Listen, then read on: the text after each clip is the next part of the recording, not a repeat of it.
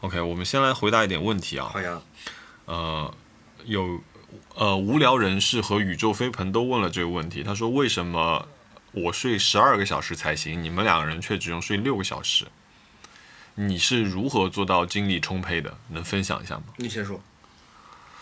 我本来睡眠就少，其实因为我睡眠只需要三秒钟，就是第一、二、三，然后我就睡着了。嗯然后我早上可能就是接近的那个时接近我闹钟的时间，我是自然醒的。我有的时候也不需要闹钟唤醒。嗯，就我一般来说五个半小时够我用一天了，嗯，没什么做什么特别的。我其实挺需要睡眠的。如果我没有任何的事情，而且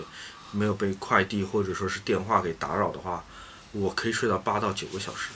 哦，哎，那你如果早上起来就是比如说你中间醒了一下，你会去摸手机吗？会啊，会。我是那就现代行人，我当然会摸。那就睡不着了。呃，我可会以吗睡回去，你还可以睡我可回以去睡回。去，哦，我只要我只要是一碰手机我就睡不着。是吗？嗯，我还行。我包括我刚才来的出租车上面，嗯，我觉得就是我看了一眼出租车行程有啊三十五分钟，但最后开了五十五分钟，因为他绕错路啊了啊。哦，三十五分钟我就觉得好，我要睡一会儿，我就可以就是快就可速以睡着了。。OK，那你平时会有什么助眠的办法吗？我听播客是真的，嗯就是我耳机塞在耳朵里面，一直听到早上起来发现两个耳机没电，就一直这么听。哦，呃，我听播客，包括我我还听呃喜马拉雅上面的一些读的书，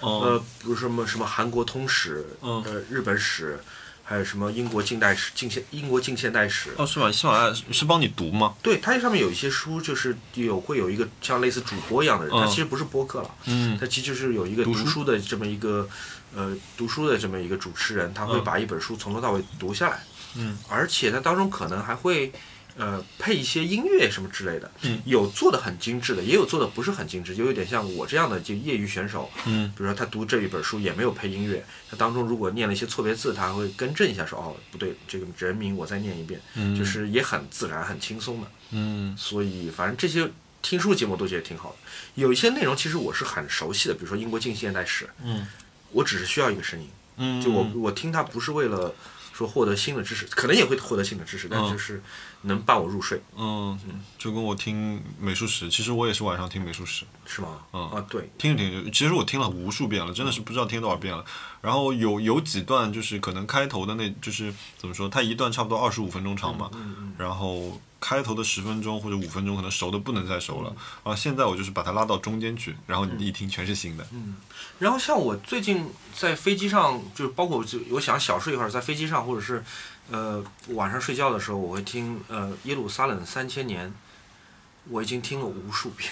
哦真的吗？对，那耶路你撒到时候可以发出来，我也想听。对，那本书当然有一段时间挺红的嘛，因为好像就上了很多书店的那个销售排行榜，嗯而且那本书确实写的很好，文笔也很美。我我买了那书，但我自己没看完，我全是靠喜马拉雅在听的，很有趣。它会进入到梦里面，里面有一个片段，有一个很小的片段，我听了无数遍。有一次我做梦的时候，就是就是那一定是那个声音还在播嘛，嗯它里面讲的是这个，是讲的是西律王，他原来是和安东尼是联盟，他是嗯和那个、呃罗马的那个后三头安东尼是联盟，然后他之后后来又投奔到安东尼的敌人，投奔到乌大维那边去了。嗯然后他向乌大维求饶，说：“请你不要在意我是谁的朋友，但我希望你在意是我是什么样的朋友。”啊，然后我在梦里面就狂笑， 就是我也我就狂笑笑到醒过来，我我也不知道，就梦里面当然我的思维会变得很简单了，嗯我，但我就觉得哇，这个人真的是活灵活现，就是跪在脚底下求哦，这句话饶。蛮厉害的。对，然后这段我真的是听了无数遍了，我一般来说，如果呃，比如说明天有什么比较重要的事情，嗯，我一般会有褪黑素帮个忙。就是如果我今今天状态不好，我可能一下、有的时候睡下去确实睡不着嘛，啊嗯那我会有两颗褪吃两颗褪黑素，但我得说，我很少。如果你都睡不好的话呢，别人更难受，因为你 more，你拥有世界上最好的寝宫，你的那个完全黑色的这个寝宫 啊，这个真的是我见过的最最棒的一个睡眠环境了，要看有没有心事，有的时候有心事你也不一定能睡得着。 是吗？嗯，但我真觉得这个是一个凡人可以拥有的最好的一 个嗯 谢就谢是。睡眠装 置了。除了就科幻片里面像什么把你放入一个睡眠舱嗯那种，我们是接触不到之外，你这个房间是真的很舒服。嗯，谢谢。还有什么问题？ 好，呃，这个问题蛮实在的。呃，陈木墨 M U 问怎么认识熊小莫？这个这个我可以回答的，怎么认识熊小莫？在熊小莫要出去拍片的时候，去当地的城市住酒店。怎么认识我？我微博，我们如果就你给我评论，我我回你，我们聊过几句话，或者你在私信发一些你的问题给我，我们回过几句话，这是不是就算认识认了，识了呢？而因为且也也会记得的。对，其因为我实就算是认识。当然，如果你觉得一定要加微信的话，呃，我有一个读者群，在我在微信上有个读者群。嗯我微信，你知道我微信对任何人是不设置，呃，就加好友的，就是需通过请的。求的嘛，是吧？对的，就是他嗯如果任何人在群里面加我为好友是自动通过的，哦，为什么？因为我就不想。就 展现出那种好像我还要批准，像是批那种发票报销、批那种公文、批回复一样。对，我就就设置了任何人都可以直接加我，然后直接可以开始聊天。但事实上，你说在微信聊天和在微博私信聊天，我觉得都是一样的。一样的，我我很少加，我我主要还是还是有点社交障碍，不知道说什么。然后呃，走钢索的人和丁笑谢问，最近要搬家，想听听你们聊房子和搬家的经验，然后想知道我怎么选房子，选市中心小房子还是选外环大房子？哎，他这个问题，这个问题有点大，因为我跟莫首先就是我们对房子的态度不一样。莫是买房子的人，还房贷的人，嗯我是租房子的人，而且我是摆明了我是不会买房子，我应该不会买房子。嗯所以就是我们俩从一开始这观点就是有很大的差别了。嗯但如果你只是问环境跟审美方面，哦，嗯我像租房子啊，我讲我自己租房子啊，我喜欢租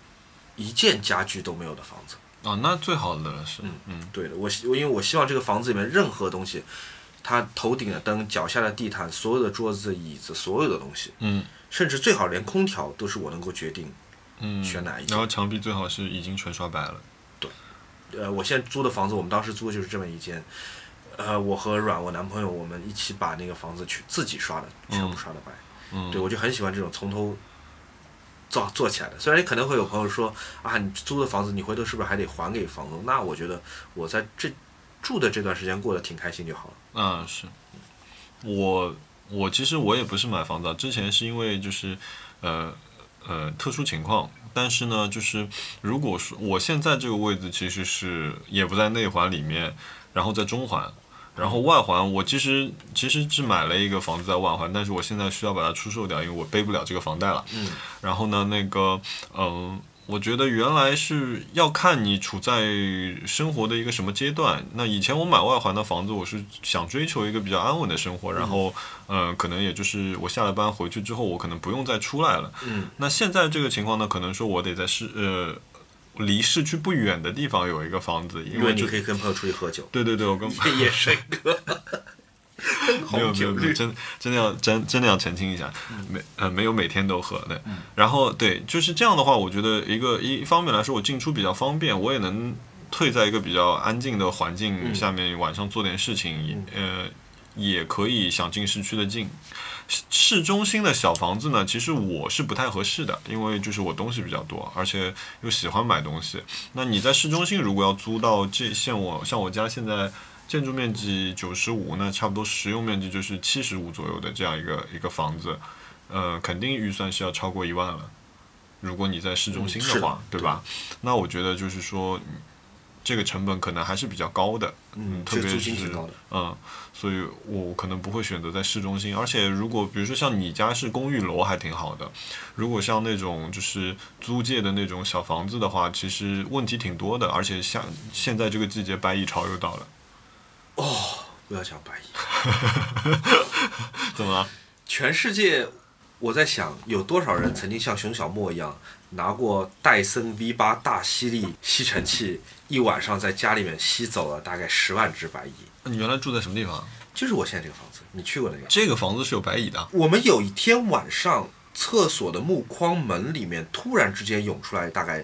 成千上万只白蚁，就当天晚上应该是半夜三点吧，嗯呃，Ryan 已经睡觉了，嗯就我整个拿 Dyson 吸白蚁的这个过程是我没有让 Ryan 醒过来的，他睡这么死的啊、呃，对，因为他很怕昆虫，哦所以我就知道我得在他醒之前把赶紧把所有东西给处理掉哦。。天哪，太然后温柔了当时有多可怕？我的马桶就是上面覆盖了一层死的白蚁， 然后就是你房间里能看到的，就是所有地方都有白蚁在飞。但 Dyson 不得不，这我我我不是有意无意的要提起 Dyson 啊，我们不是像我们的某某姐妹播客一样， 特别喜欢讨论 Dyson，但是这那天晚上 Dyson 真的是帮了我大忙，嗯，就是我把整个房间里面就是数万只白蚁全部吸掉。我也用 Dyson 吸过蟑螂哦，我也是对虫子有点惧怕的人。呃，fake it t fake it till 问这个是问我的，他说我原来是 F 1的粉丝，问我喜欢什么车手。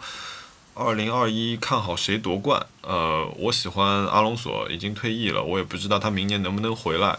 那我觉得，呃，反正现在的比赛有一场是一场，也不知道 F 一以后会怎么样。就是，但是，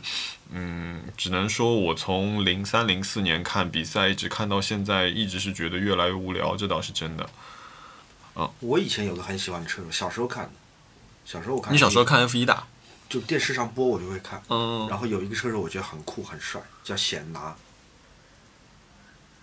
这个很像香港那边的对，翻译。香港的翻译叫显拿，然后但是我不知道为什么当时大陆的电视台播放的时候也是用了这个翻译显拿，然后后来我知道就是它的汉译好像标准汉译应该是塞叫纳。塞纳，嗯，塞纳是，对，后来出车祸死，出车祸死，对对对。真的很传奇。就是小时候我看的时候他还活着，就是所以你竟然是看过塞纳活着比赛的对？是的，天哪！这个就有点像我们现在碰到小小孩说哦，就是你是见到过巴米扬大佛还存在的，你是见到过纽约双子塔还存在的时候，嗯，是，对我们真经的历。过那个时代因。为每一个 F 一赛场上，每个车手都会说自己的偶像是塞纳的。嗯，对。但你我当时看比赛的时候，我就没想到这个人以后会变成一个永恒纪念碑式的这个人物。嗯，神话人物，神话人物，他有点像嗯，可以被立碑的这样的一个车手，真的了不嗯起的一个车手。嗯 OK，呃，这个问题要问你了。温室露西问，请推荐一台 DV，视频比较容易导进电脑，但拍起来画面又很复古，哎，哦有点像日剧那种颜嗯我色。不太懂 DV，我我个人从来没有操作过 DV。是吗？我那对如果 DV 也能是导进零电，脑，那一定得买就相对比较近的型号了，就是嗯 DV 年代的最后的几个型号是至一少样的，有 USB 口吧，对或者得有说是 USB 口 CF 如果卡，不或然的话者太麻烦了。嗯，呃，但是如果用 CF 卡的话，是不是它就不是 DV 了？他说 DV 得必须得是用磁带录的那种了。啊那我真觉得的这是个矛挺盾，是难这样的的，，我觉得这是个矛盾。如果你希望通过用 DV 来拍摄，是为了获得那种就是古老的滤镜感，就是 Home Video Style，对你想要那种更有风格化、更艺术化的那种画面，那它一定是个老型号。嗯，但是如果能够导进电脑，那它一定是是个个嗯新新型型号号，所以这是个矛盾，这是个矛盾。但是我有一个很想推荐的一个机器，叫做 Fisher 两千。嗯这我可能不一定回答这个朋友的问题啊，但是那是一个我很想买的一个摄像机，嗯它叫 Fisher 两千，它是一个黑白的一个摄像机，它是模拟的，但它使用的媒介是普通的音乐磁带卡带，哦，对的，它用音乐卡带，它可以哇，拍这是几摄，毫米的片胶片啊？它不是磁带，它不是光学胶片，它是磁带作为像 VHS 一样记录的一个媒介 OK，嗯所以它只能拍摄大概什么三百乘二百像素的这种黑白粒 子。所以它，你如果你想要艺术化，那这个 Fisher 两千，就 Fisher 就是 Fish 我们的播客里面的 Fish 嗯的 Fisher 渔渔夫嘛嗯，Fisher 两千、那机真的很酷，有一种非非常强的1980年代回到未来的那种感觉。嗯呃那个机器我一直想买，而且好像不贵吧，大概就一百美元以内，几百块人，OK，DV 民币。 DV，我就小的时候，我记得我接触过一次，我记得我有一年我爸抽奖拿回来一个呃索索尼还是他中奖 Panasonic 了的，对对对对，是我爸中奖手气很好，以至于我从来没有中 奖中奖的手气。呃，一台 Panasonic 的好像是那种嗯就是 DV，、那个画质我觉得，但是那个画质我觉得就像呃当年刚刚数码卡片机开始的时候那种五百万像素，其实差不多的就是这样的画面。哦，有个机器我想推荐，有个机器我想推荐，嗯，有一个我很喜欢的曼彻斯特的乐队叫 New Order。嗯 New Order 在二零零一年发过一张极其了不起的、没有一首凑数歌的专辑，叫《Get Ready》。嗯， Get Ready 的封面是一个黑白的照片，是一个呃男年轻的男孩手上拿了一个 DV，、站嗯在白背景前。那个封面的摄影师是 Eugen Teller，那个封面的设计师是 Peter Saville。哦，好大牌很了哦不起的一个画面，就是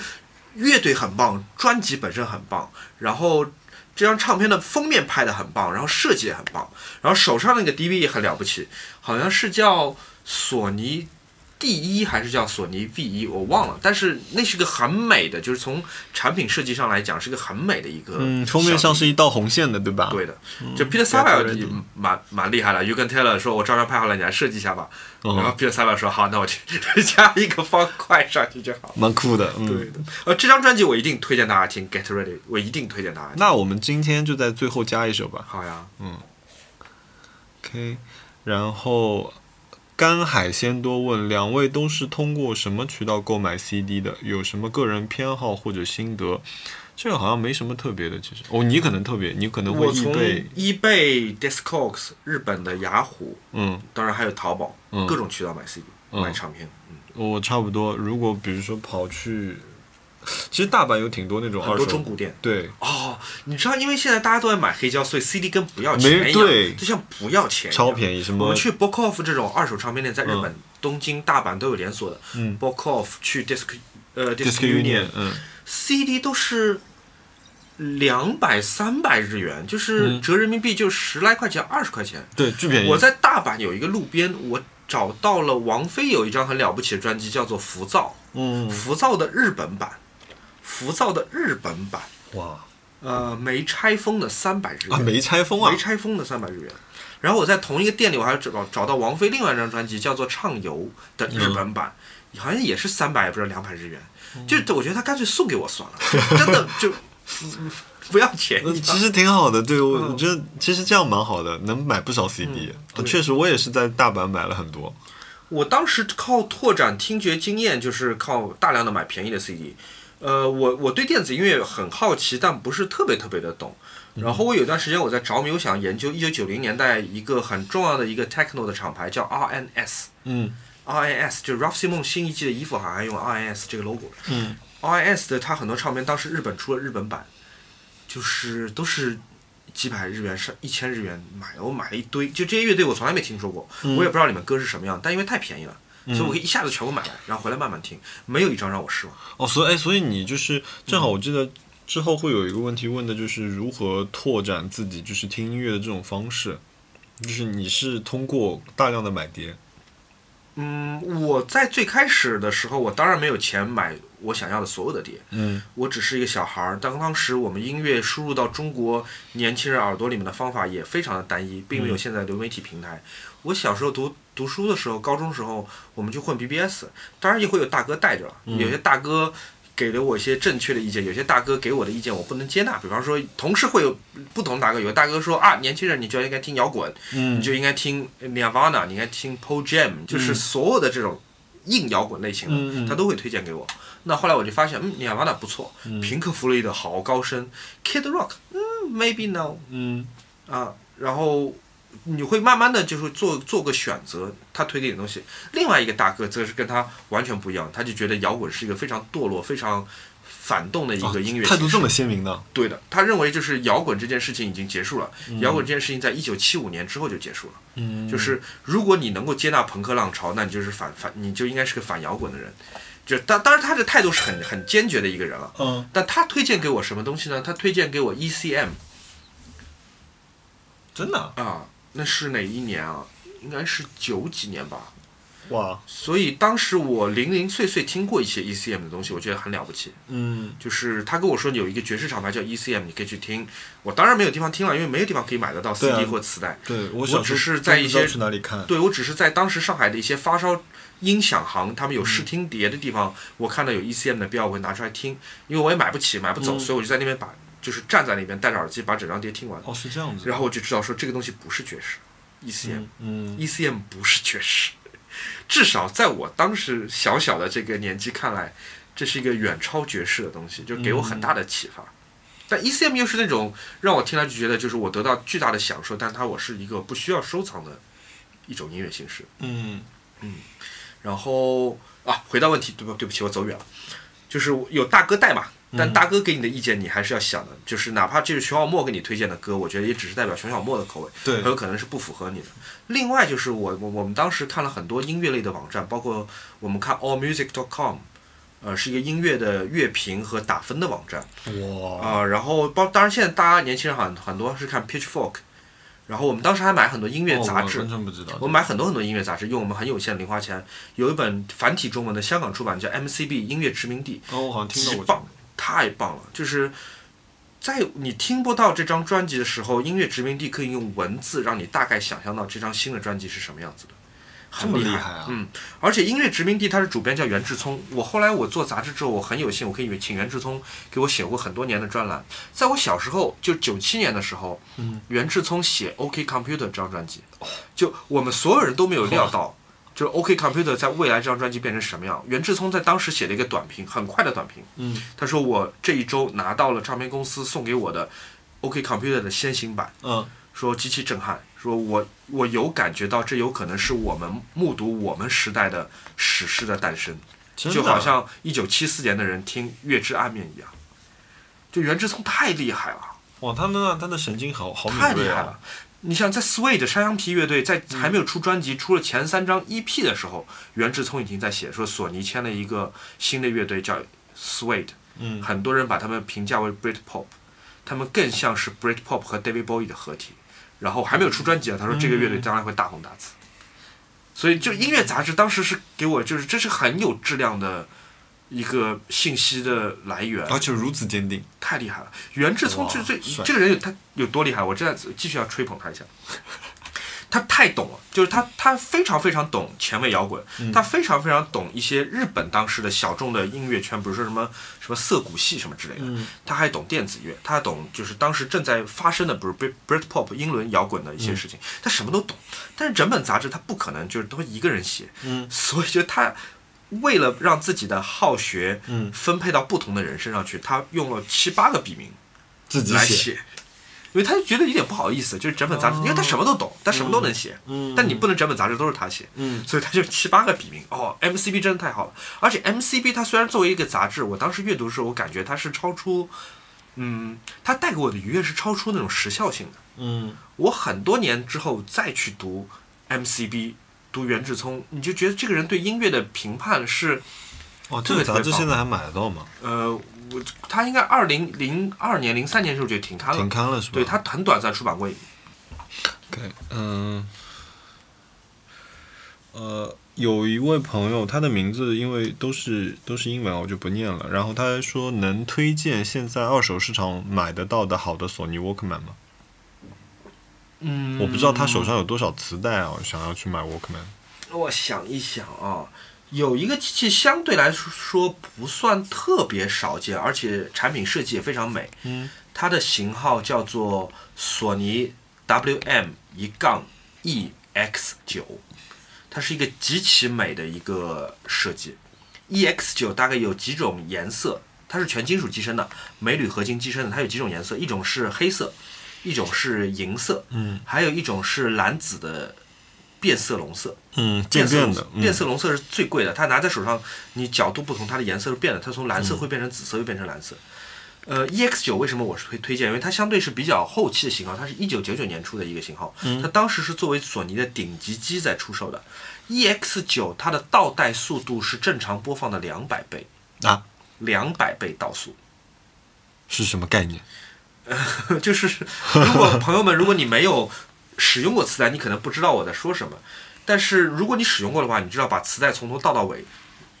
要倒一会儿的听是挺痛苦的一个事情。嗯，要倒一会儿的。这 EX 九有非常多很奇怪的黑科技，打比方说磁带以两百倍速度倒带的话，虽然倒得很快，但是接近终点的时候有可能会把磁带拉断，嗯所以它里面可能设置了一个红外线，不知道什么样的一个 sensor，嗯，它能感知到磁带快要到结尾了，它会降速降下来。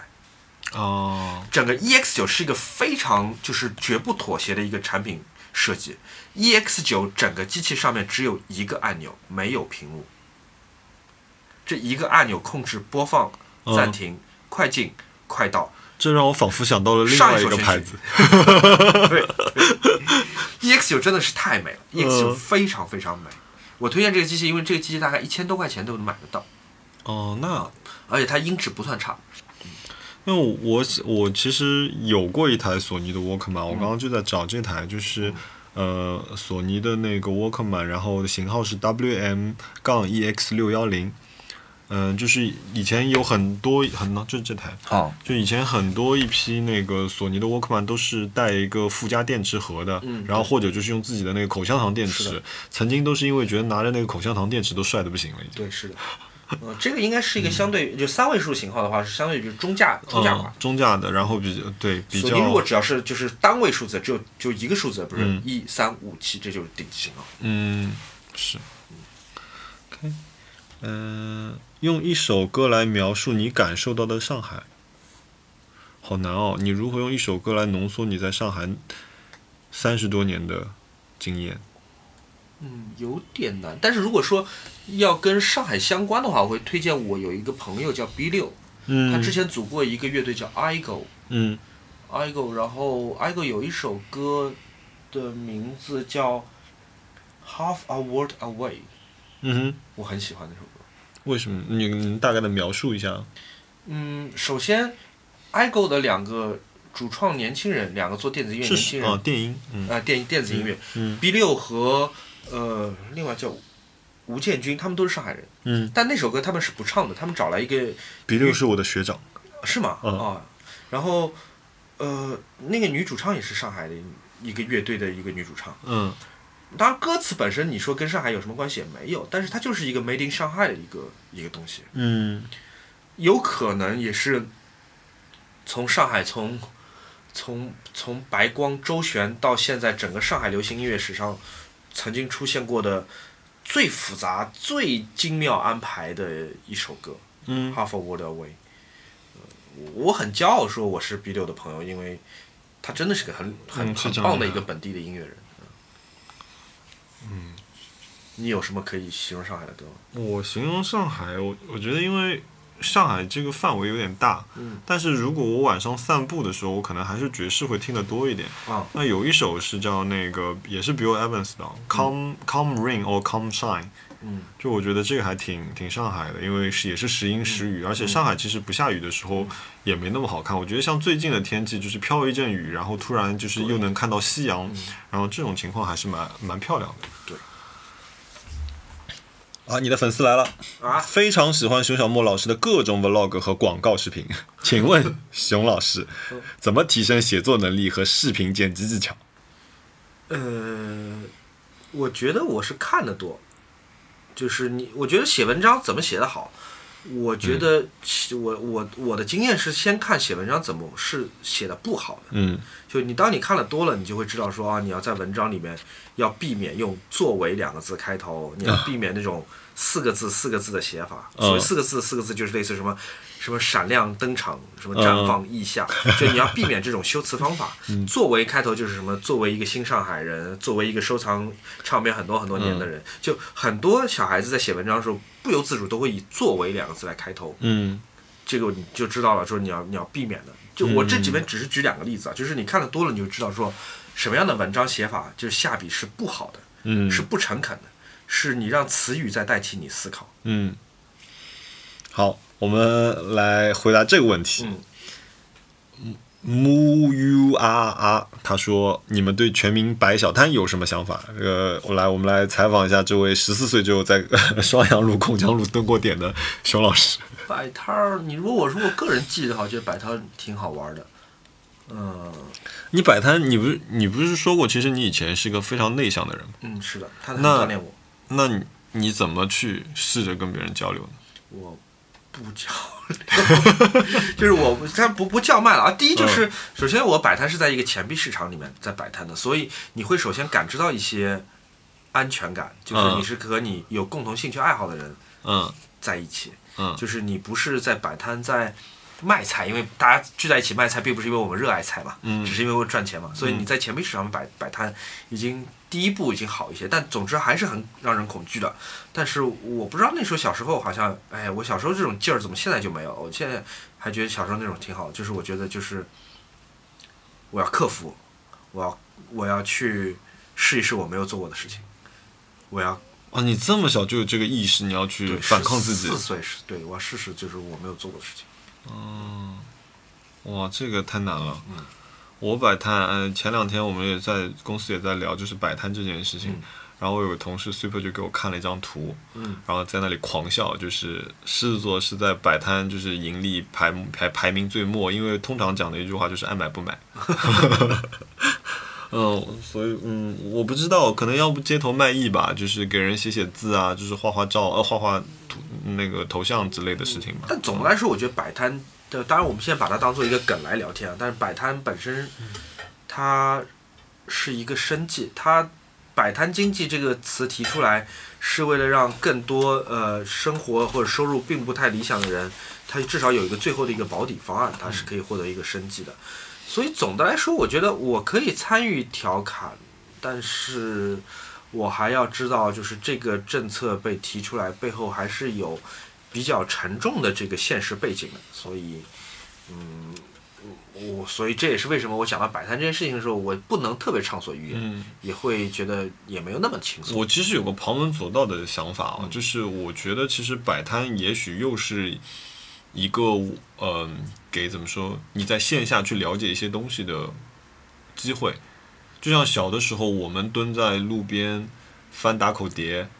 这个其实也是也是一种摆摊嘛。嗯，所以我觉得我不知道啊，就是但是我觉得好像如果你在线下走走，而不是在网络上翻翻，其实也也也挺有趣的，没没没准能翻到一些嗯你很喜欢的，比如说你万一徐小莫哪一天就跑出来摆摊他的徕卡相机们，嗯 因为有一个人问你会不会把自己的徕卡相机卖掉，呃，我这几台都已经，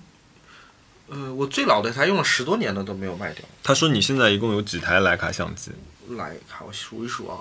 我有徕卡的第二代黑白机、第三代黑白机，徕卡的 MP，徕卡的 MP 三，徕卡的 M 七，呃，五台了吧？是不是？有多少双眼睛？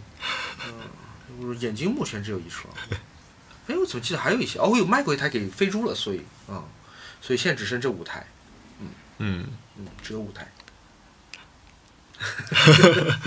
那你会怎么处理旧的？就新款出来之后怎么处理旧的数码徕卡？我只买过一台数码徕卡，那台相机是，呃，二零一六年三月二十五号我在香港买的，嗯，那我那买台黑白机呢？对，就是那台黑白机，老的黑白机。哦我买完之后第二天我就认识了 Ryan，我就立刻用那台机器给 Ryan 拍照。后来我们一起去这样都能旅行吃狗粮。对我啊！们后来一起去呃呃去伦敦去哪里旅行，我用这台照机给他拍了。去日本旅行，我给他拍了很多照片，所以那台机器我就一直留着。那我们来插播一下，嗯所以软的生日礼物到底是什么？我给他，我买了迪奥和空山鸡合作的一个非常未来感的一个一个呃铁金属的一个小包，嗯，呃，那个小包全世界一共只有一百件，我哇，是从闲鱼加价买的，买了一款新的嗯加价买的。买完之后，它是作为一个容器，就是它不是生日礼物本身，它是生日礼物的外包装。好，生日礼物是一颗呃二十二克拉的心形的呃托帕石宝石，蓝色的心，一颗蓝色的心。天哪！ 对，你记得我你那天跟我说嗯，我那天你没有跟我说里面是一颗什么石头吗？嗯，然后我那天就问了你一个问题，就是明年还还谈恋爱吗？去年也是，去年我买了给他买了一个他很想要的一个 Vitmont 的做的圣经造型的一个包，嗯但那个包也只是个容器，那嗯包定价好像是三万块钱，嗯，那包里面的里东西才是真的。真的生日生日礼物，那包只是外包装而已。那你为什么为什么会这样想呢？嗯明明就是这个包已经满足了，但是你觉得惊喜还不够。对，我要送一个诗歌化的一个东西，我要送一个就是我会喜欢，徐小莫会喜欢的东西给他。嗯，但是你总得有一样东西也能让他提起兴趣，所以就是我就会挑选一个好一点的外包装，嗯然后我要给他的包起来。哦，好，好，大家这碗狗粮吃的怎么样？ 嗯，然后啊，这个问题是问我的，说，呃，问我从什么时刻开始爱上设计？那个其实你也可以讲，什么先时候讲是吧。你说，如果他是问我什么时候开始爱上做设计的，我其实做设计很大程度上是我进入中专之后，可能嗯，自己认识的唯一的一个出路，就是我喜欢这件东西，并且我愿意做这件事情。因为我其实，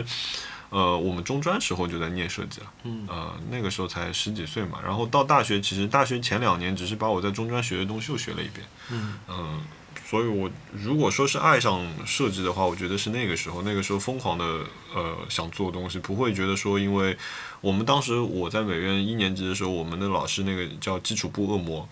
就是那种比如说我们那个时候做黑白的图，呃，叫什么？哎，图图形构成啊，二维图形构成。就是它是属于别的班可能呃，今天大家的作业就是我们当时也也比较那个啦，就是要用剪刀和胶水去做这个东西。那别的班可能啊、呃一个晚上十张，我们是四十张打底，啊，但我还蛮享受那个过程。嗯嗯，我觉得总归你要在这种时刻 push 自己，嗯，是挺好的。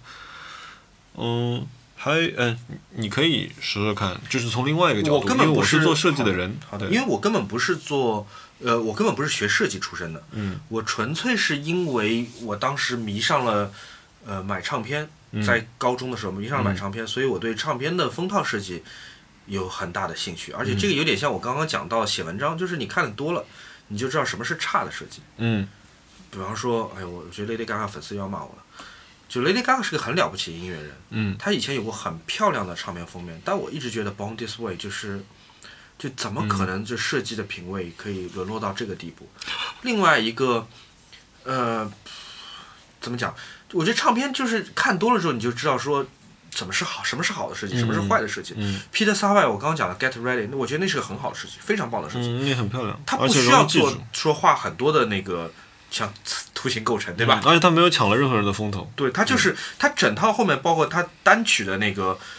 的设计，嗯一整套相关的就是外延设计，全都是不同颜色的色条，嗯一条横贯在画面正中央，无论底下有或者没有图形，就是你会隐隐约约，你虽然不知道那些最前前沿的设计的理论，不知道那嗯些平平面设计理论，但你就知道说这个是好的，这是一个好的嗯设计。我当时从来没有听说过 Peter Saville，我根本不知道，就是 Joy Division 那个著名的那个脉冲波设计是他嗯，做是的，他做的，嗯就你就知道这是个好的设计。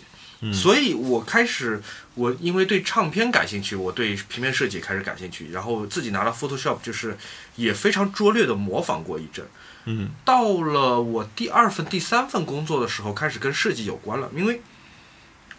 我啊，我来我来仔细讲讲段这段经历啊，就是我当时搁浅在北京了，就是我身上搁浅的意思是搁浅是指就是说我住在一个地下室，那个地下室的房租我已经欠了很久，交不出来了。哦，你在北你我在北北漂京过我，在北漂，我在我已经没有钱了，我也没有脸，也不好意思问家里要钱，然后我身边是一分钱也没有，嗯，我连身份证都丢丢了，就是我是真的就是弹尽粮绝的一个哦，状态，你有这个这样的一个，对，完全弹尽粮绝。然后当时我有一个朋友叫做建崔，嗯，哎，我什么 这个时是候哪一请他年来？这是哪一年？嗯二零零六年吧。建崔跟我说：“哎，徐小莫，说我认识一个朋友，他在一个杂志社，他们现在在招美术设计，说一个月试用期就给五千五，你要不要去一下？”嗯，我说太好了，就是我现在特别需要工作，但只有一个小小的问题，嗯就是我不会设计，我完全不会设计。嗯但是我真的那个时候就是因为被饿到，说我要扮演东郭先生了。嗯我要扮演东郭先生，我要去，呃，拿这笔钱，就哪怕他一个月就把我开掉，发现我根本就是滥竽充数的，嗯把我开掉，至少我能够拿到五千五百块钱的试用期工资，嗯我能够苟延残喘一段时间。嗯然后我去之前，我突击看了我当时我地下室另外一个室友的他一本平面设计的书，那本书是关于杂志的平面设计的。嗯所以我就大量的看，大量的看。虽然我根本连我连软件怎么操作我都不知道，但至少我背出来那些杂志的名字。嗯，我大概知道说一个简单的排布是怎么样的，嗯来便于我混过面试。哇，你我胆子混过了面好试大啊！我我非常厉害，因为我知道他面试他一定不会让我操作电脑，但一定会跟我聊天。嗯所以我在聊天的时候就显得非常的就是指指点点，就说你哦们现在杂志这个设计呢，我认为还是落后于就是呃，哪一些杂志，对然后的报一对些名字出来。对对，然后我就翻书给他看嘛，我就说现在比较前沿的设计，比方说这样子的文本绕图现在已经不做了，诸如此类。其实我是根本连那个软件都没操作过，那那时候我们排版软件是一个叫做 PageMaker 嗯 PageMaker PageMaker。然后好，第一天上班，公司给我配了一台苹果的 G4 的台式机的 电脑，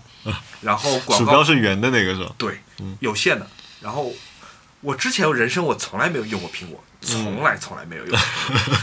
上班第一天，我坐在我们杂志原来的那个设计的边上，就是我、我在面试的时候一直在攻击他的设计，我说他哎设计做的不好，我坐在他边上，然后他对我很好，她是很很很热心的一个女孩，嗯，但是我我因为第一天上班，我特别怕别人看出来嗯我是滥竽充数，所以我也没跟他说话。广告部的同事给了我一张光盘，嗯，他说是客户拿过来的，说让我打开看一眼，就是出血是不是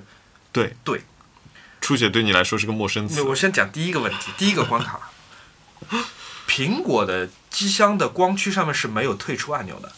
这跟我用过的所有的电脑这 PC 机是不一样的。嗯，我拿了一张光盘，我在我电脑前就惊呆了，就是我怎么把这张盘可以放到机箱里去？嗯，就那上面是那个机 箱正面是没有按钮的，就惊呆了。然后我就只好坐在我电脑前发呆，嗯然后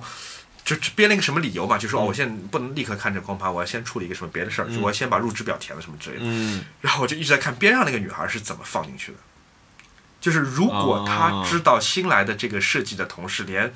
苹果电脑怎么怎放么嗯光光盘都不知道，她不是立刻要冲到人事部打小报小报告去了吗？会这样啊？我当时感觉嘛，因为我哦真的很慌，所以我一直在看，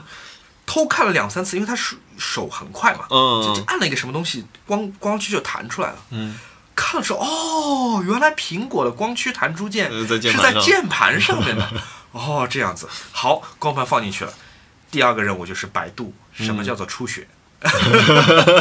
学习一下什么叫出血，因为我真的从来那没有百学度过还救过你。 对我因为真的是没有科班上过这个嗯平面设计的，所以从从都是这么来的。然后第三个问题是我不会用 PageMaker，我只用过 Photoshop，嗯所以当年的那本杂志从头到尾的每一个页面我都是用 Photoshop 排版排出来的。哇，就是我那天我们我们拿到杂志拿到印刷厂去，我们杂志打包文件多达五 G，平时是大概四到五百兆。啊，这在当年的那个概念是已经看不懂了。但是怎么回好事，处是在于印刷厂的人是不会跟我单位说你们来的那个设计师怎么用 Photoshop 排版，嗯但而且我排版拍出来很厉害，嗯就是是真的是，就是国外高级杂志的那种 高仿，对，这真的做的很好。而且我觉得非常感激，就是我之前买唱片的那段经历，所以让我对字体的拿捏有一种直觉，嗯就我就隐隐约约知道说字体这么排是好的，嗯，字体这么排是不好的，嗯衬线字体用的时候要怎么样的谨慎和克制。嗯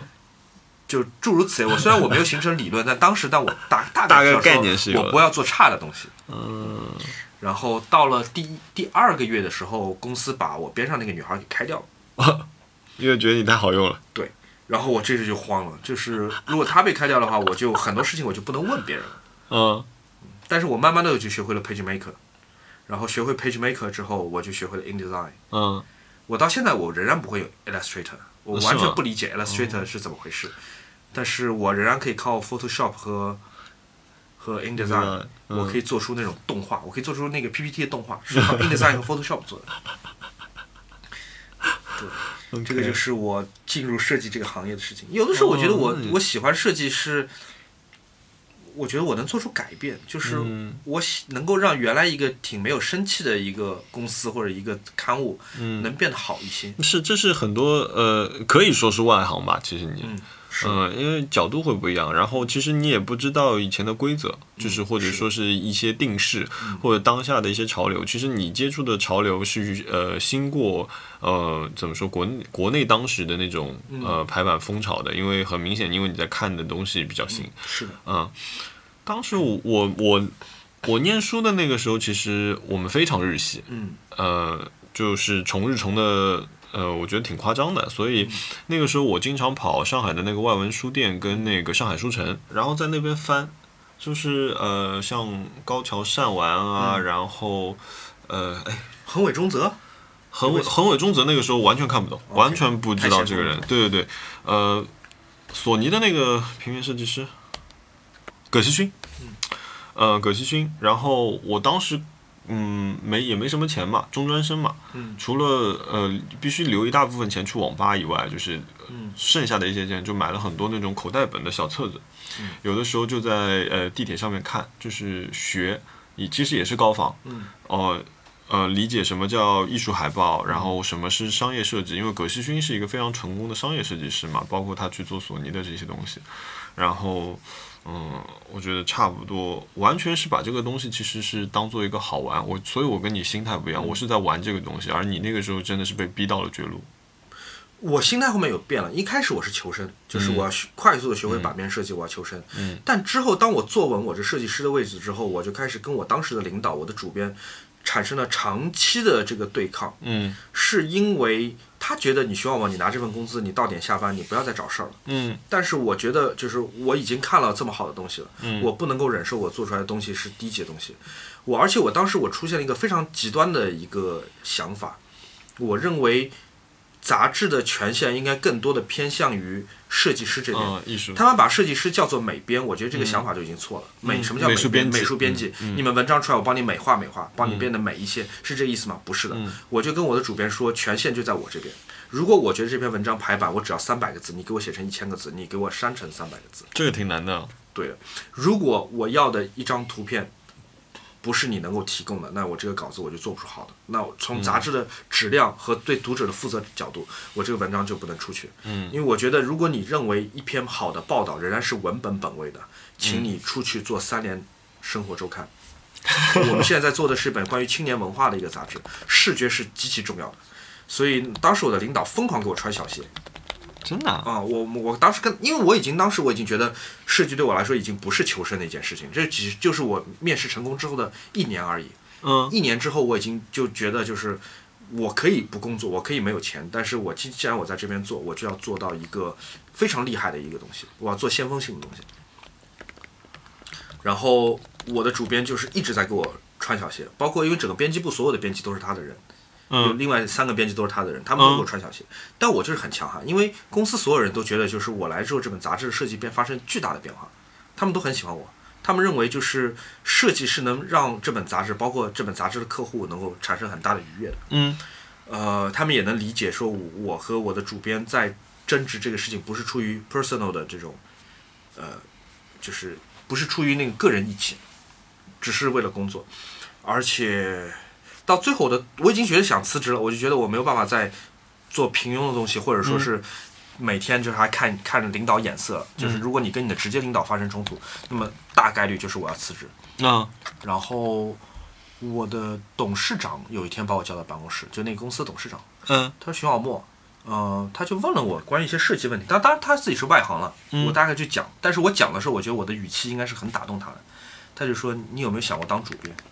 真的啊对我说我有想过，他说如果你现在当主编的话，那你就既是设计师，你也是主编，你也是唯一的编辑，你能把这本杂志做下来吗？就是三个月，就是有三个月你可能招不到人，你要你得一个人就做一本独角戏的杂志，你能做得下来吗？我说当然可以啊，袁志聪可以做 MCB 一个人做下来，我为什么不可以？哇、疯狂！于是就是第二天下午，公司里面的那些不思上进的编辑和原来那个主编就都被都被开掉了。真的啊、我直接变成主编。你有你有听说过编辑升职变成主编，但你从来没有听说过美术设计师变成主编。对对，这个很难的。我就一下子变成主编了，我掌握所有的预算，就是我可以哇，你们这是广公司的操作哎。对的。嗯，所以我我其实挺感激我当时那个信任我的那个董事长的。而且我做之后，我觉得我做的东西是，我我觉得在二零零几年那时候是极其先锋和让人有成就感的。我们当时做了很多很夸张的设计。我们那一期是跟英国领事馆文化教育处和 WWF 合作，是做的是关于地球变暖的这么一个话题。嗯我们那期杂志所有的页面全都是事先排版好，然后再打印出来，然后再放到鱼缸里面，就让它全部被水泡了，然后嗯鱼在这页纸上面游，然后再拍拍下来然后再直接再放做杂志哇。也就是说，你每期每页。纸打开来，你都看到你这页纸是在鱼缸里面，嗯鱼在上面游，甚至有可能会盖住一些字。这在以前肯定就算是排版事故，因为你里面有些字被盖住了，对读者看不对哦懂。我们那期就是这样子的，全部是就是非常一个先锋的一个做法。我刚刚在搜，我想搜的一个人是那个呃苹果的呃早期的一个视觉设计师。其实你刚刚讲到说，呃，当一个呃怎么说美术说我这里只需要三百个字，你不要给我那么多字，我们需要这张画面是美的时候，呃，这个人蛮绝的，他做了一个什么？他是做了 G 三那台电脑，就是排成花瓣，嗯、就是这其实应该是苹果非常有名的一一张海报了。我我都记得那个时候，我我很小的时候，呃，我拿了那张海报，我说怎么会有电脑这么好看？嗯，而且这张广告怎么这么好看？然后我就拿那张广告，我存在家里，天天去缠我的爸，说我说我要买电脑，这台电脑多好多好多好。其实压根我不知道什么叫苹果系统。嗯，然后呃，他其实问过一个问题，他跟我我们的 Kobe 问过一个问题，就是 Do we really need a line here？嗯，他觉得画面够了的时候，为什么我不还需要要说 line 文字？对。不上了。嗯，我觉得对这个其实是是蛮酷的一个事情。后来我回到上海，我开始成为了一本就是非常大牌的杂志《周末画报》（iWeekly） 的主编和出版人。嗯我是把我的权利完全下放给设计师的。嗯就虽然这个时候我已经做到了一个更高的位置，然后我需要面对更更复杂的客户和嗯更复杂的编辑的这个构成，嗯但是我在我之前我担任设计师时候的那种境况，会让我理解到我在做一个新媒体，我在做一个动态媒体的话，嗯我应该是完完全全相信视觉的，嗯而视觉在社交媒体上是最有传播力的手段之一，嗯所以我是完全放放放权给我的设计师的。嗯，这点我跟你我我跟你的看法其实很像，因为当时我做我以前做 Voice 的时候，其实我也是对视觉上面有百分之百的掌控力，嗯嗯，所以其实会说那个时候大家觉得哦，这个哎这个好像还挺不一样的，嗯对看上去不错。那其实也是因为呃，我有的时候习惯就是，那我需要这里有个断行，嗯，我需要这三排画排在那里时候，他们是有节奏感的，嗯所以我们要改字。就我觉得这种时候，如果我们在视觉上，我们需要在视觉上满足的时候，嗯，真的是需要呃，就是给 art 一些嗯怎么说决定权的，是的对，而且我觉得我们不行，这个事情不能讲。 ，OK，我剪掉。 OK，我们回答完所有问题了吗？呃，我们再回答最后一个问题吧。呃，学生时代最疯狂的事，他叫丁一一同学，因为他觉得自己疯玩都没玩出水平来，所以他想去听你。时代，我学生时代真的挺乖的哎，就是没做过什么特别疯狂的事情。我想想啊， 我先说吧，你先说。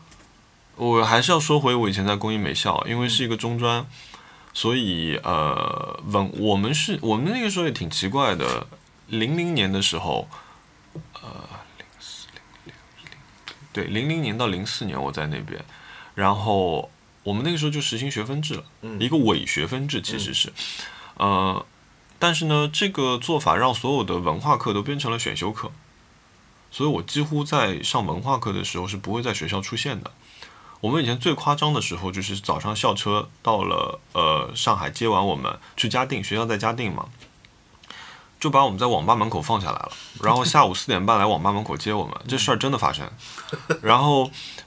呃，在即便在 SARS 那段时间啊，就是学校的围墙从来没有能够围住过我们。嗯嗯，就是不管深更半夜几点钟，从从二楼绑着窗帘往下爬，啊、然后一大帮人在学校的各个角落里面往外翻墙，然后还有可能要被晚上巡夜的老师追堵。就我觉得那段时间是是是挺疯狂的，而且非常开心的一段时间。当然，呃，还是要说回来，我其实不是太鼓励这么干。 明白。哦，我最疯狂的事情大概也就是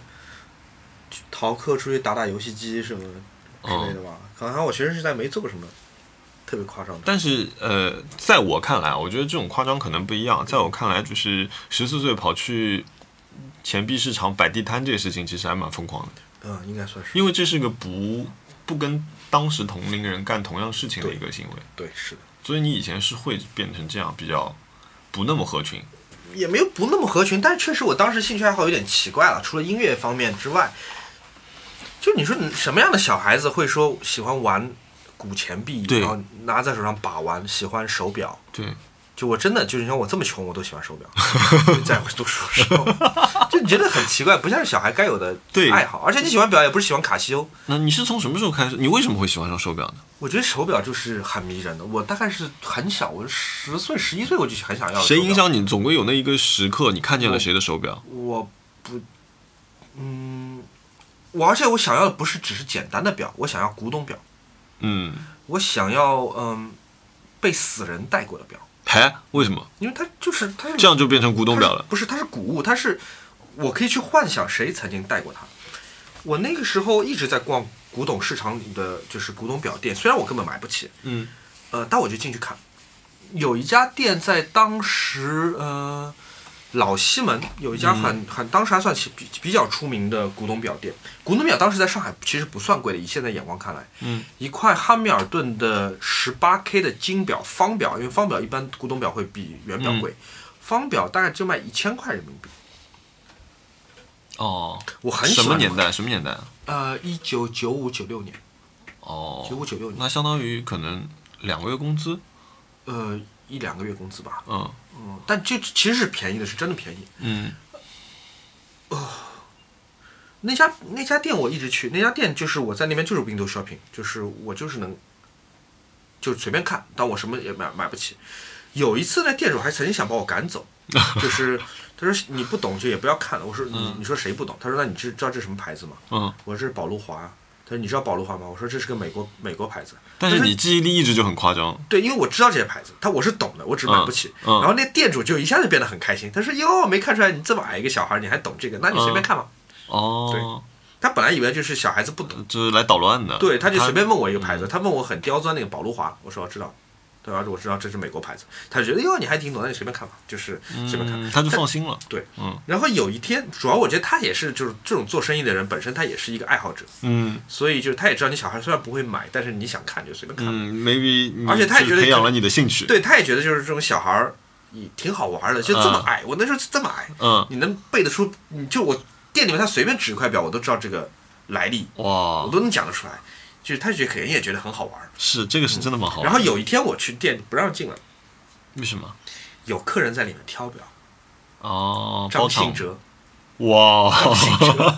张信哲在上海开演唱会， 嗯去那家店逛，然后有保安什么之类的门口守着，然后老板在里面忙嘛，反正嗯外面就有人说、啊，今天店不开了，窗帘都拉起来了，张信哲在里面。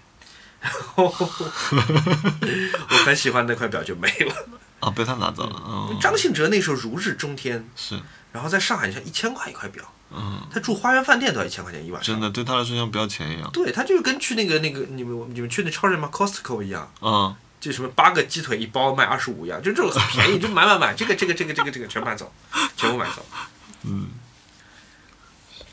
好，我们来嗯晒晒我们买的东西吧。嗯，好哦的，，这个这里要允许我先先感谢一位网友啊，就是就是非常非常感谢这位听众，就是嗯、帮我帮我圆掉了一个一个我的许愿，就是有一天在是呃第六期节目里面我说到就是。我许了个愿，我想买苹果那那那本《Design by Apple in California》那本那本书，因为其实那本书我可以说我擦肩而过了两次，嗯呃，第一次是我一帮朋友订购的时候，他们说，哎，要不要买这本书？我想说，哎，一本书要卖两千块钱，不买。你们这帮你们苹果怎么那么黑？然后第二次是我有一次去那个呃库普蒂诺参加活动，那个时候 Apple Park 已经建好了，然后我们在 Apple Park 的那家店里面，呃，我记得很清楚，一墙白色的书，它就放在那里，嗯离我也不远。然后我看了一下，一大一小两本都在嘛，嗯还是觉得说，哎呀，这么贵的书，以后再说吧。我觉得就这，因为这两个念想之后，我就就忘记了这件事情了。嗯然后前一阵子呢，因为我们呃办公室里有这本书，然后我有一天呃下午没事儿，我就一直跪在地上在那里翻那本书，翻翻翻翻翻，越翻就是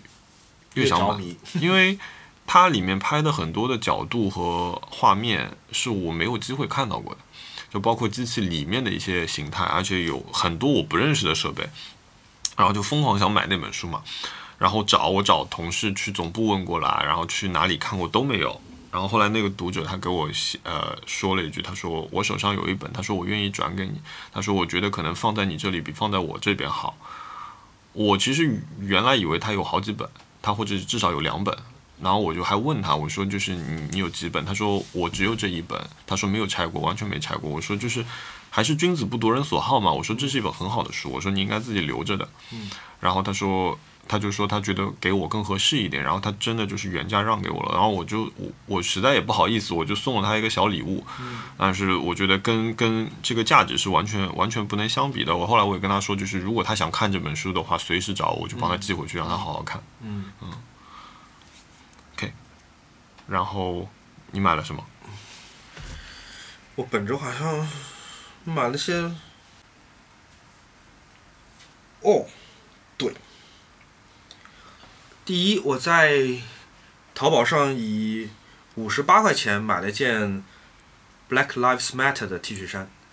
明天就要到了，我要穿起来，我要穿一穿。哇，这是这真的哎！我昨天在排那个零零七版的时候，我就跟熊呃那个熊主播说，我说哎，你没有低于五位数过哎，每一期只要排你的一定有五位数的，我就在等什么时候突破六位数了。我觉得这是就这个事情是很，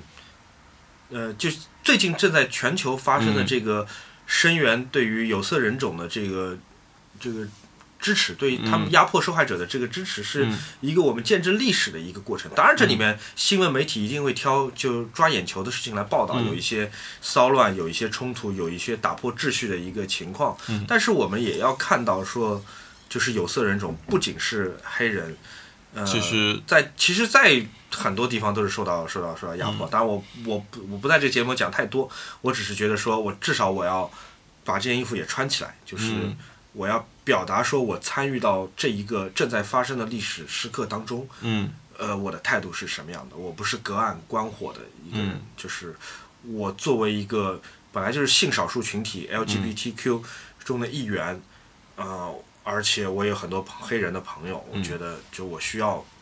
表达我的态度。这个至少穿一件 T 恤衫是要比不穿是要更明晰的。但是如果我什么都不说，这个态度就是含混的。所以我觉得我有嗯责任，啊、买一件这个衣服穿一穿。我那天其实有听到，就有也也是吃午饭的时候闲聊的时候，听到大家在聊，就我觉得这边我可能，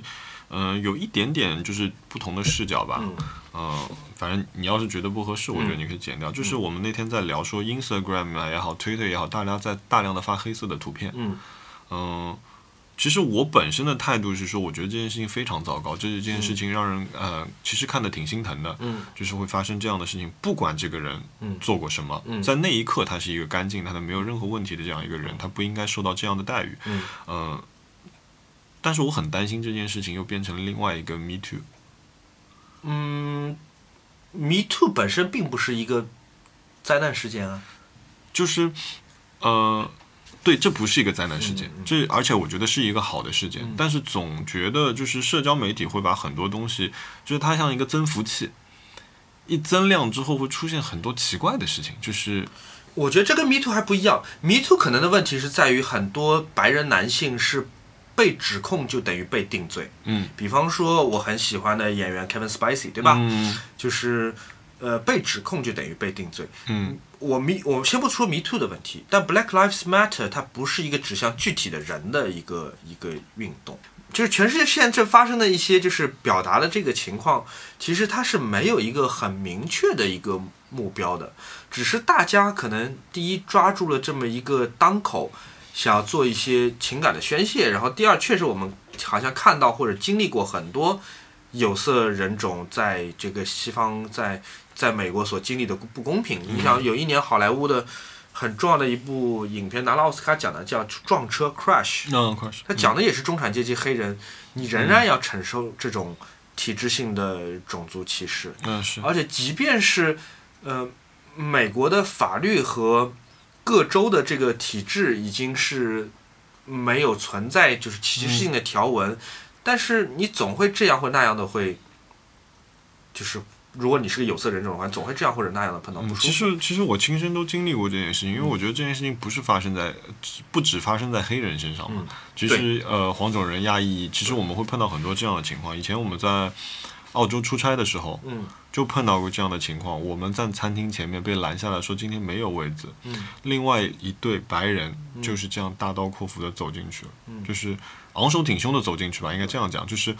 呃有位子，然后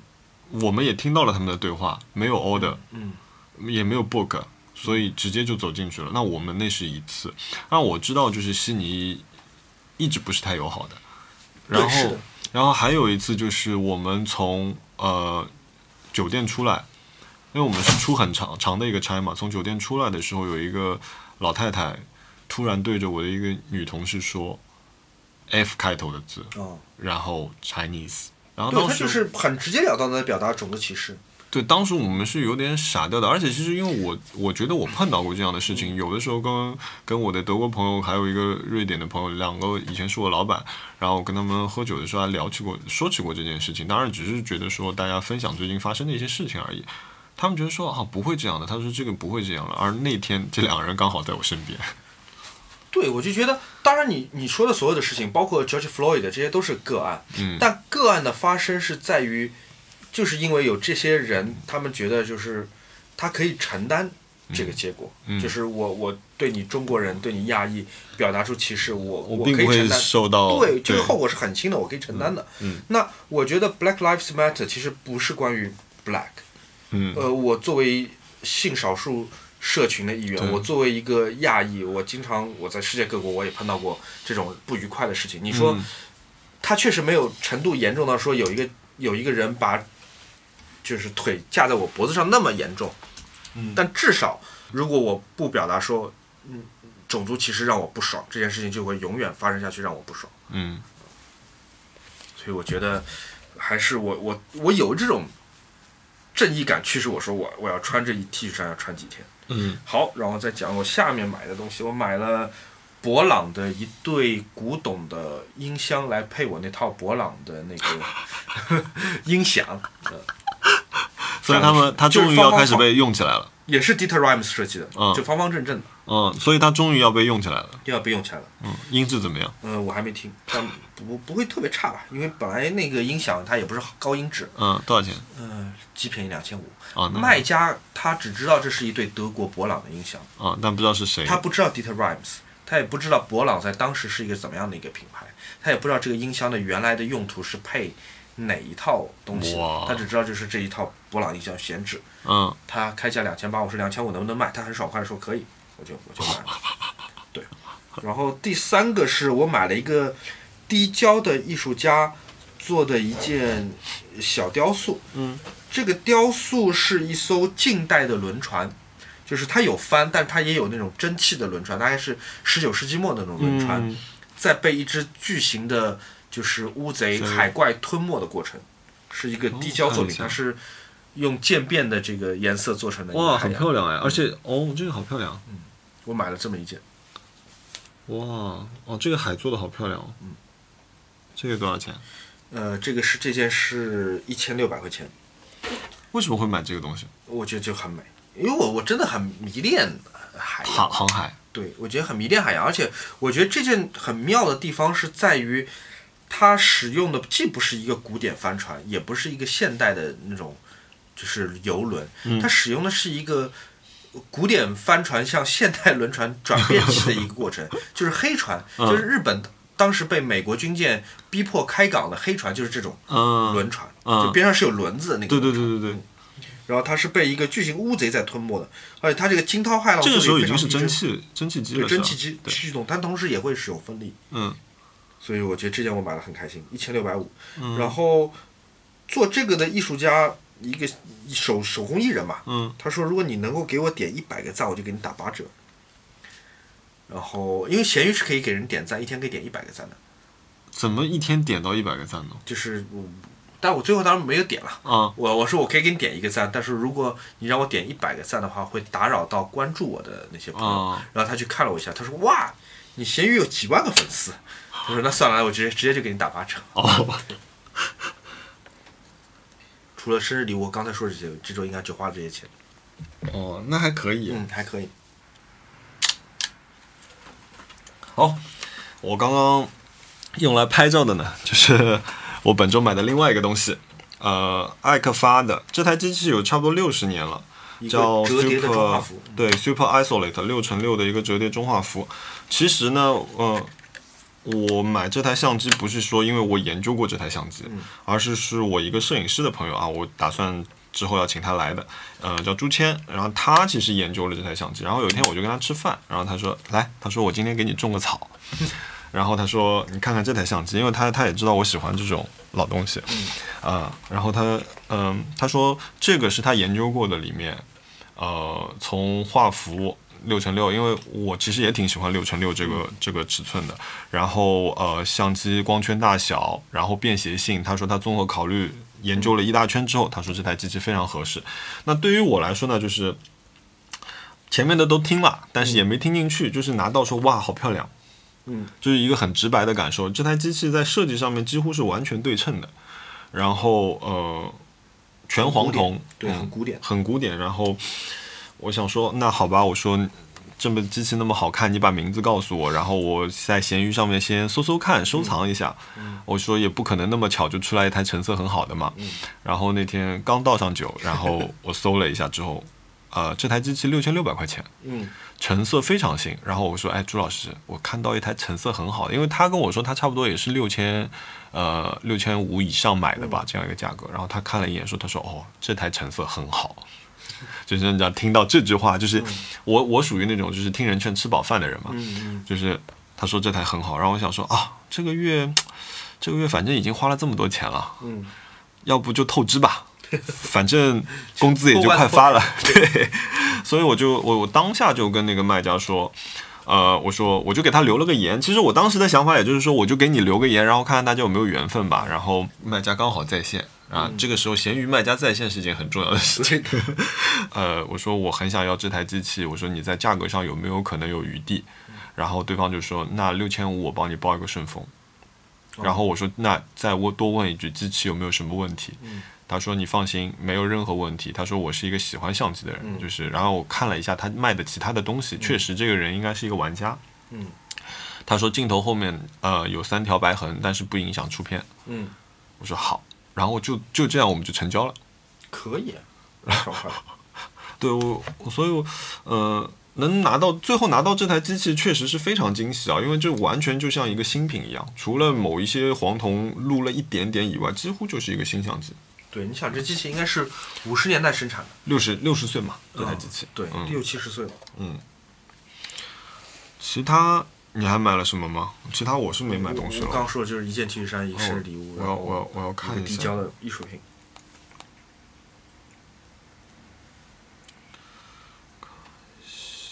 哦，当然就是随随之而来的，我买了一个皮套和一大 堆伊尔福的 HP 五，嗯，因为我特别喜欢伊尔 HP 福五的四百啊。 ，HP 五很漂亮。 OK，当然我酒酒继续续上了。你买了什么酒啊？啊，我这次多加了一瓶叫红女巫，是干红，然后那个是那种老藤，呃，也是因为我法国的那种老藤葡萄酒，就是我也喝过，呃，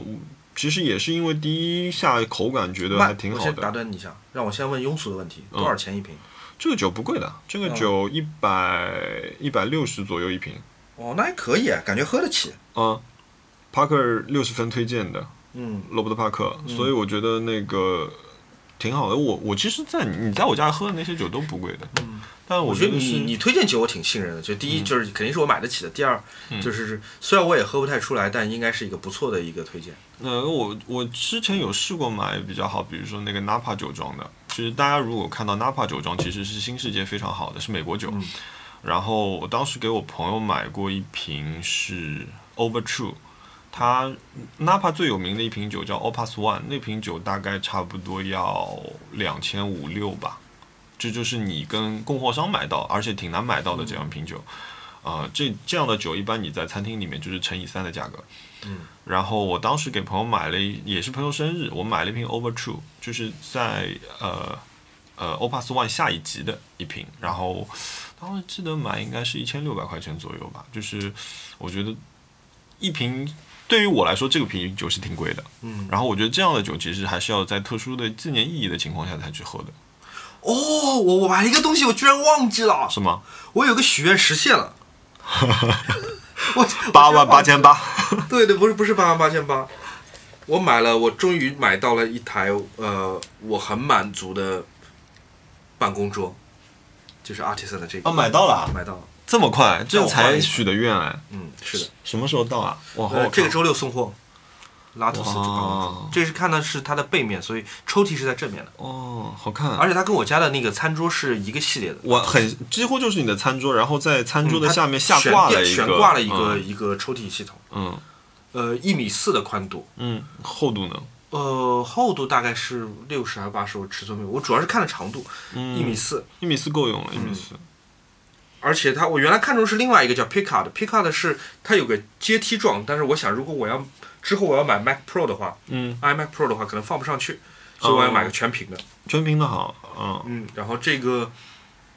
啊、商家说我看到你微博天天给我们 artisan 在吹嘘，嗯我给你打个折吧，给我打了一个小折，所以算下来应该是两万三这张桌子。哇，你看你， 我终于在上个星期抓住了一个机会，赢了你一次。哦 对，我差点忘记了，我买这个还挺高兴的，我居然哎呀忘了说，哎，嗯我这买这桌子真挺就高兴是的。鱼的许愿嘛。嗯对对对，我我我纠结一张好的办公桌已经纠结有一两个月了吧，我觉得。嗯，我在微博上天天哀嚎，就是想要桌子，想要桌子，嗯但是又觉得太贵。办公桌其实难。很难买的。我其实呃，我在自己做这张桌子之前，我一直在看呃欧洲老的那种绘图桌，就建筑师绘图桌，能抬起来有角度的。嗯，因为其实只是觉得它那个系统特别好看，然后你上面其实呃板子你是可以自己换的。嗯啊。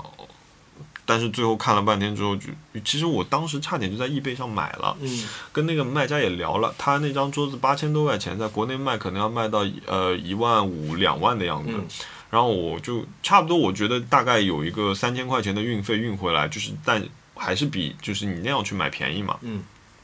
对方就是死活不肯运中国，啊、啊，那后来就没办法了，算了。我就觉得这如果如此，就是这个东西太重了，这么大件，如果再去找转运啊什么，就太麻烦了嗯对。，很很麻烦。那我们的购物讲完了，讲许愿吧。我其实现在已经没有什么欲欲我望了，也是，我没愿望了，我桌子买到了，我 没什么想要所的。以今天不是一个好的时候，因为你的桌子明天哦到，嗯，现在在就是你基本上无欲无求的这样一无个欲无状态。求。而且还有什么呢？我本周我在微博上许愿，我想要 Thomas Roth 一张照片，嗯是八个版的，是他一个很著名的系列叫 Negative。我上嗯周我讲到 Thomas Roth 的那本 JPG 的书嘛，然后我这次我想买那照片原作有签名的，嗯，八个版，呃多，少钱其中一幅一万欧元，一万欧元现在值多少钱人民币啊？八万人民币吧。差不多，嗯，就当然我只是就是也是难以实现的另一梦个吧八万八千八百八，对对对，八万。然后我许个愿，我觉得我想要买，当然只是纯纯的许了个愿。结果有一个比我有钱一点点的朋友叫金鹏远，嗯，金鹏远看到说，请问说这个画廊支持支付宝吗？我说应该支持啊，然后我还给他拉了个群，他就买了。他把我想要的那一幅画买了。，哇，他真的是很喜欢在你前面对的，所以这样我许的这个愿也结束啦，就是那啊你挺可以好去的，他至家少看，嗯至少全世界只有八张的照片之一，现在去了我朋友家，呃而就且是你很容易也是就个能看到。对，至少也是个很好的归宿嘛，对吧？嗯。所以我本周我没有愿望，我的愿望比较简单一点，我的愿望是啊，给你看这个，这个东西叫霹雳舞秋海棠，哦，很很可爱，这是一盆花吗？对，就是一盆就是呃海棠植物，但但是要是八百八十八吗？好像没有没有没有一百五十三啊嗯啊，对对对，然后我是觉得这个东西很好看，然后有那种就是。你觉得它长得像不像一个就是那种以前的那种 biological 是那种画法的那种植物，嗯，就是跟你在那种复古的画上看到的东西是对，一样像那的种。博物学的那种花。对对对对的，就我觉得它很适合出现在我的飘窗上面，然嗯后组成一种就是似画非画、似雕塑非雕塑的这样一种状态。嗯嗯，所以我我可能会买这个，但是，呃，为什么是许愿没买？就是其实一百五十三块钱，我觉得还 OK 嘛，这个价格是、是很容易就直接就买了的。可以的。就是我觉得说，我很糟糕的是，我上个星期移盆，嗯，呃，不，两个星期之前我我还拍了照片，我移盆，我移死了一盆。好惨啊！啊，就是因为我在清理它根须的时候，我觉得是我下手重了，嗯，然后我就，嗯，一天天看着它从绿从绿变黄，我有点难过其实，然后我试了各种补救的办法，然后呃，包括说，呃，最糟糕的办法就是我担心它有营养不够，然后我用用呃稀释的那些就是肥料，然后再放上去，然后包括把它放到了一个全光照环境，就是我在阳台上面还有一个黄金位，就是我原来是放着我的无花果的，就是那个位置就是全光照，然后全通风，但是也没有能把它救回来。嗯，所以我现在买植物，我觉得稍微缓一缓，因为我最近多了好几盆之后，我想让大家都稳定了之后再进下一盆。好了，那这次简单了。我们录了多久了？有呃，一个小时二十分钟， OK。嗯好了，那我们这期到这边，谢谢大大家收听，感激你听到这里。那我们这期后面这首歌就来自于 New Order Get Ready 二零零一年的专辑当中的一首 Sixty Miles an Hour， OK，时速六十英里。